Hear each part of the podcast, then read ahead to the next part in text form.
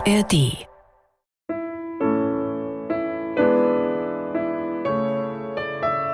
Das MDR Klassik Gespräch das Komponieren ist doch ein sehr einsamer und nach innen gerichteter Prozess. Ganz anders die Rolle der Dirigentin, die Sie ja auch ausfüllen. Da stehen Sie im Rampenlicht und sind umgeben, ja, mitunter von bis zu 120 unterschiedlichen Persönlichkeiten eines Orchesters. Das sind doch zwei Extreme. Mal der radikale Rückzug, dann wieder das grelle Scheinwerferlicht. Wie vereinbaren Sie beides? Wie kommen Sie damit klar? Mm, mittlerweile eigentlich ganz gut, weil die eine Seite braucht die andere, um auszugleichen. Am Anfang war es äh, schwierig, weil ähm, ich konnte von dem von der einen Seite nicht so schnell in die andere springen. Aber mittlerweile, wie gesagt, ich nehme Kraft von dem Rampenlicht, um in die Einsamkeit zu gehen und Kraft von der Stille, um wieder nach Hause zu gehen. Und das äh, finde ich erfüllend und äh, macht mich glücklich. Stille ist ein schönes Stichwort. In welcher Umgebung komponieren Sie? Wie wichtig ist die Stille für Sie? Also die Umgebung ist unterschiedlich. Ich habe nicht eine bestimmte, also entweder zu Hause in München oder in Griechenland auf der Insel, ähm, wo wirklich äh, kein, kein äh, technisches Geräusch zum Hören ist. Und die Stille ist absolut wichtig für das Komponieren, mindestens die Stille, die ich meine, in mir zu suchen. Es kann sein auch, dass ein Auto draußen fährt und trotzdem ist Stille in mir. Aber wenn es draußen sehr viele Geräusche sind, sind eher für mich störend. Also die Stille spielt schon eine sehr große Rolle. Und spielt die Stille auch in der auskomponierten Musik eine Rolle? Ich glaube, die Stille spielt ähm, ja, immer eine Rolle, auch wenn die Musik ähm, noch nicht entstanden ist, auch wenn die Musik entsteht, auch wenn Musik dirigiere, empfinde ich die Wichtigkeit der Stille in mir immer, dass sie immer größeren Platz nimmt, weil ähm, der Abstand, der die Stille dir schenkt und gibt, ist notwendig, um um Musik zu interpretieren, so dass es nicht die Person im Vordergrund steht. Und die Stille hilft dafür. Auf Ihrem aktuellen Album Whispers bei Sony Classical veröffentlicht, finden sich Kompositionen, die Sie direkt aus der Natur ziehen. Zum Teil sind das Reflexionen, das sind Zwiegespräche mit der Natur, aber sie stellen auch konkrete Fragen, beispielsweise, wie hören wir den Wind? Und nun war die Natur schon immer starker Inspirationsquell für Komponisten.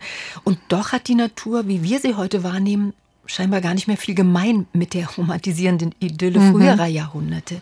Über Natur scheint man als ausübende Künstlerin oder Künstler gar nicht mehr so unbefangen reflektieren zu können, ohne nicht auch auf die Gefahren unserer Zerstörung der Natur hinzuweisen.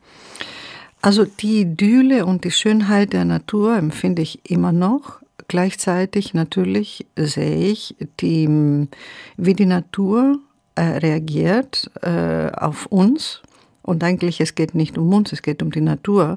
Und es geht auch nicht um die Natur, sondern es geht um uns. Die Natur hat einen, einen bestimmten Prozess, ihre Existenz.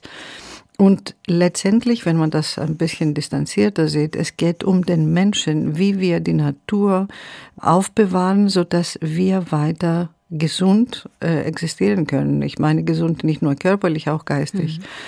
Und die Idee dieses Albums entstand äh, eigentlich 2015, als ich in Edinburgh äh, im englischen Garten dort war. Und ich hatte so viele schöne Blumen gesehen und so viele schöne Bäume. Und ich war so wie im Rausch. Und das war beinahe eine, wie soll ich sagen, eine tief spirituelle Erfahrung, als ich da war. Und ähm, ich fühlte mich so aufgehoben und so dankbar, dass ich äh, Sauerstoff atmen darf und als ich dann zurück nach München kam, habe ich William Jun und Nils Mönkemeyer gesagt, ach, ich will dann euch eine Reihe von, äh, von Blumennamen schreiben, also Kompositionen.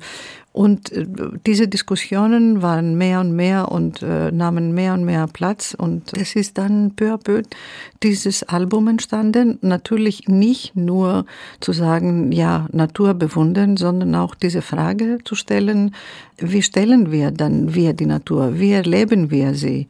Also es ist nicht programmatisch, wie klingt ein Regentropfen oder wie fliegt ein, ähm, ein Blatt äh, durch den Wind, sondern wie beobachte ich, wie, wie Teil dieses riesigen universalen Naturgeschehen bin ich, in welchem, welchem Zusammenhang habe ich mit dem, was rumherum ist und wie äh, abhängig von mir ist das. Und das tut mir und das tat uns auch dieser Prozess sehr gut.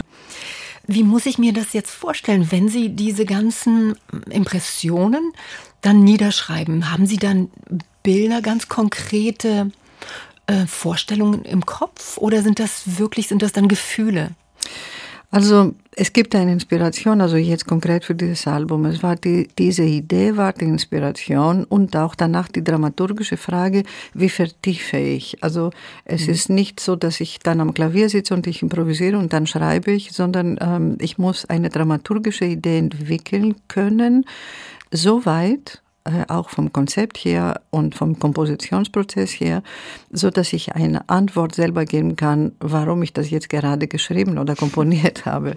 Und dieser Prozess eigentlich dauert bei mir sehr lange weil ich, ich nach der Idee, nach dem Konzept äh, habe ich kein Bild vor mir. Vielleicht male ich oder schreibe ich ein, ein Gedicht, um ein bisschen mehr zu helfen, aber es geht äh, ganz streng. Also es ist emotional und geistig gleichzeitig. Es ist nicht nur eine emotionale Reaktion, das Komponieren.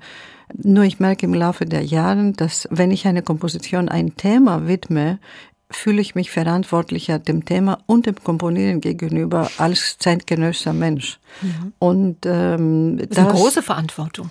Genau, das wollte ich jetzt gerade sagen. Das bringt eine Verantwortung und einen schönen Zwang, mein Bewusstsein zu erweitern. Und ähm, ja, ich, ich habe gelernt wahrzunehmen, das zu nehmen und äh, das ist ein sehr, sehr langer Weg noch. Gibt es denn Orte, mit denen Sie also so im Einklang sind? Jetzt haben Sie von diesem Garten in Edinburgh gesprochen. Ja, es gibt sehr viele Orte in Griechenland, vor allem alte Orte. Also ich habe eine 2002 zum Beispiel eine Erfahrung im Mykene gehabt. Und diese Erfahrung äh, werde ich nie in meinem Leben vergessen. Ich, sie bleibt in meinem Herzen, weil ich plötzlich, also ich wollte eigentlich als Besucherin dorthin gehen und ich dachte mir, dass der, der Ort um 20 Uhr schließt und ich bin ähm, um 19 Uhr hingegangen und der Pförtner sagt, nein, nein, das ist, schließt um 19 Uhr. Und äh, ich habe gesagt, bitte lassen Sie mich äh, reingehen. Und er hat mich interessanterweise gelassen. Und ich war eine Stunde, ich weiß es nicht, ob Sie, Sie es vorstellen können, Mykene, sehr viel Geschichte, Clytemnestra, mhm. alles, was wir von der griechischen Geschichte auch kennen, mhm. mit in, in allen äh, Facetten, Liebe, Morde, äh, Karma, alles, was man so überhaupt äh, weiß. Und ich hatte eine, ein Gefühl, dass meine Energie und das Erkennen von mir selber dort hundertprozentig äh, war. Und ähm, mittlerweile lerne ich das gleiche Gefühl zu haben in mehreren Orten. Also es, äh, es muss nicht Mykene sein und es muss nicht Akropolis sein oder Herodion. Es kann auch eine, eine Straße in Berlin, in München, in New York, egal wo sein oder eine Ecke nur. Mhm. Und dieses, äh, dieses Gefühl wahrzunehmen, zu sagen, ich laufe und jetzt äh, plötzlich, also ich fühle mich gut und plötzlich äh, fünf Meter danach äh, irgendwie meine Stimmung hat sich geändert. Das hat, ich lerne, das hat auch mit dem Ort und mit dem Geosystem der, der Erde auch zu tun und mit den Bauen und mit den Bäumen, mit allem zusammen. Und auch das ist eine Verantwortung, diese Wahrnehmung zu haben, wie wir Menschen eigentlich eine Reaktion eines Ganzen sind. Und so wie sie reden, so, so berührend, so ist ihre Musik, die ist so sinnlich, berührend, auch kontemplativ und verlangt nach einem, ja, ich sag mal, vernünftigen Diskurs. Das sind Merkmale, die man, ich sag jetzt spitz formuliert, nicht unbedingt immer mit zeitgenössischer Musik in Verbindung bringt. Zeitgenössische Musik macht es uns nicht immer leicht. Woran liegt das Ihrer Meinung nach? Also vielleicht sollen wir erst mal definieren, was zeitgenössische Musik ist und was wir denken, dass zeitgenössische Musik ist. Und ja, da, wie würden Sie es definieren? Ja, also ähm, ich glaube, dass nach dem Zweiten Weltkrieg man hat peu à peu definiert, was zeitgenössische Musik ist und man hat auch Regelungen gemacht, was es sein soll. Und wir kamen 80er Jahre und ich habe in Berlin, ähm, wie Sie wissen auch, studiert, studiert mhm. Ende 80er Jahre und ähm, ich kam aus Griechenland und plötzlich befand ich mich in Regeln Räumen und man musste das machen und das machen und das machen, nur mit bestimmten Regelungen. Und was man ist, was man mitbringt, dürfte man überhaupt nicht erwähnen oder diskutieren. Wahnsinn. Und heute sagen wir Wahnsinn. Also mhm. wenn ich damals widersprochen habe, war ich eigentlich nicht gut. Und das bleibt in unseren Köpfen. Äh, Ergebnis war und ist immer noch, Gott sei Dank weniger, dass sehr viele Leute die zeitgenössische Musik nicht mögen oder nicht richtig verstanden haben oder äh, sie nicht wohlfühlen, weil sie einen riesen Abstand von den Menschen und von der Notwendigkeit des menschlichen Geistes und auch Herzens gegangen ist ohne zu beobachten, was draußen in der Welt und soziologisch gesehen oder psychologisch gesehen oder medizinisch auch gesehen, zu reagieren. Also wir haben dann eine Spaltung. Ich bin sozusagen als Komponist unter einem Regelung, Schirm und ich muss diesen wegnehmen, um zeitgenössische Musik zu schreiben, um von einem bestimmten zeitgenössischen Musiksystem akzeptiert zu sein. Und auf der anderen Seite läuft das Leben und irgendwann gibt es diese Spaltung. Und ich, ich habe selber diese Spaltung erlebt in mir, auch diese dauerhafte Bewertung. Und ich hatte eine innere Krise und ich war so wütend in mir, dass ich eines Tages am Klavier saß und ich habe irgendwas gespielt und ich habe gesagt, ich muss das jetzt schreiben. Und das war mein erstes Klavierstück, weil ich mir nicht traute, unter diese Regelungen ein Klavierstück zu schreiben, weil es musste mit ganz vielen Tönen sein und musste diese Regelung erfüllen und so weiter. Unglaublich, weil die Individualität ist doch maßgeblich. Genau das ist es. Aber die Individualität ist, wissen Sie, die, das System, in dem wir mhm. leben, der Stress, die, die Wirtschaft, die Geschwindigkeit, in der wir leben, vergisst Individualität. Und ich glaube, dieser Schnittpunkt, den ich für mich erlebt habe und gesagt habe, also es geht nicht weiter körperlich, weil dieser ganze Stress, etwas zu erfüllen, was du nicht bist, kannst du irgendwann nicht mehr ertragen. Und äh, das Zweite ist, ich fühle mich unaufrichtig den Menschen gegenüber, also meine Zuhörer gegenüber, als Dirigentin, auch als Komponistin, mit den Programmen oder mit dem, was ich schreibe. Und dann hatte ich dann erneut angefangen, meine Wurzeln zu suchen. Und das Ergebnis oder die Herausforderung zu sagen, wie kombiniere ich diese zwei Dinge? Also einerseits mich selber neu zu erkennen ähm, und auf der anderen Seite das mit dem, was ich gelernt habe, zusammenzubringen, ähm, einen Weg für mich zu suchen. Und letztendlich das, was die Künstler machen und, oder machen sollten oder machen müssen, ist kulturelle Türen aufzumachen, kulturelle neue Wege zu zeigen und nicht mehr zu trennen, Westen, Osten, Süden, äh, Norden. Also wir sind in einem Planeten alle zusammen und ich fühle mich verantwortlich, das durch meine Musik und meine Kunst auch das zu anzusprechen. Verantwortung ist ein gutes Wort. Wie ist das, wenn Sie schreiben, Konstanzia? Spüren Sie dann auch schon den Ort der Aufführung? Ihre Ausführenden, Sie schreiben ja oft und mit Vorliebe für Nils Mönkemeyer, also für die äh, Bratsche. Spüren Sie auch das Publikum schon, wenn Sie sitzen und schreiben? Ähm, nicht so sehr am Anfang. Also äh, ich glaube, meine Beziehung zum Publikum ist viel direkter als optischer. Also viel, äh, es findet in innen statt. Mhm. Also erstmal habe ich wirklich das Glück für bestimmte Künstler zu komponieren und mit denen ich auch eine lange Freundschaft mich verbindet und ähm, diese sozusagen Familie wird größer und äh, ich empfinde das wirklich als großes Geschenk und diese Energie, diese Erfüllung möchte ich auch weitergeben in Freude.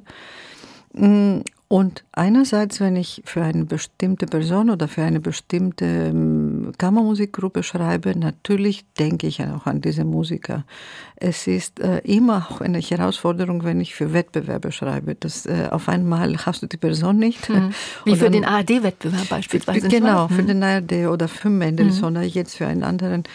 Dann hast du das Instrument und du bist, dann fühle ich mich oft nackt den Weg, die Idee zu finden, ohne den Absender zu kennen. Und ich habe mit einer Freundin darüber gesprochen, die Schriftstellerin ist. Und ich habe gesagt, wie machst du das denn? Also wie schreibst du denn Bücher, ohne zu wissen, wer sie lesen wird? Und sie sagte mir, mit Arroganz. Und äh, dieses Wort damals, ich war ein bisschen erschrocken mit dem Wort, aber eigentlich, wenn man das positiv übersetzt, hilft, also den Abstand auch zu haben. Also das ist das eine und das andere, ob ich an das Publikum denke. Ich denke an das Publikum ähm, nicht, aber ich vertraue das Publikum. Egal, ob im Publikum zwei Menschen, 100 oder 3000 äh, sitzen. Und ich habe gelernt, auch als Publikum zu vertrauen und daran zu denken, wenn ich schreibe, wenn ich Publikum wäre, wie würde ich reagieren? Also wie gesagt, nicht optisch, aber indirekt. Konstantia, gibt es eigentlich typisch weibliche Musik?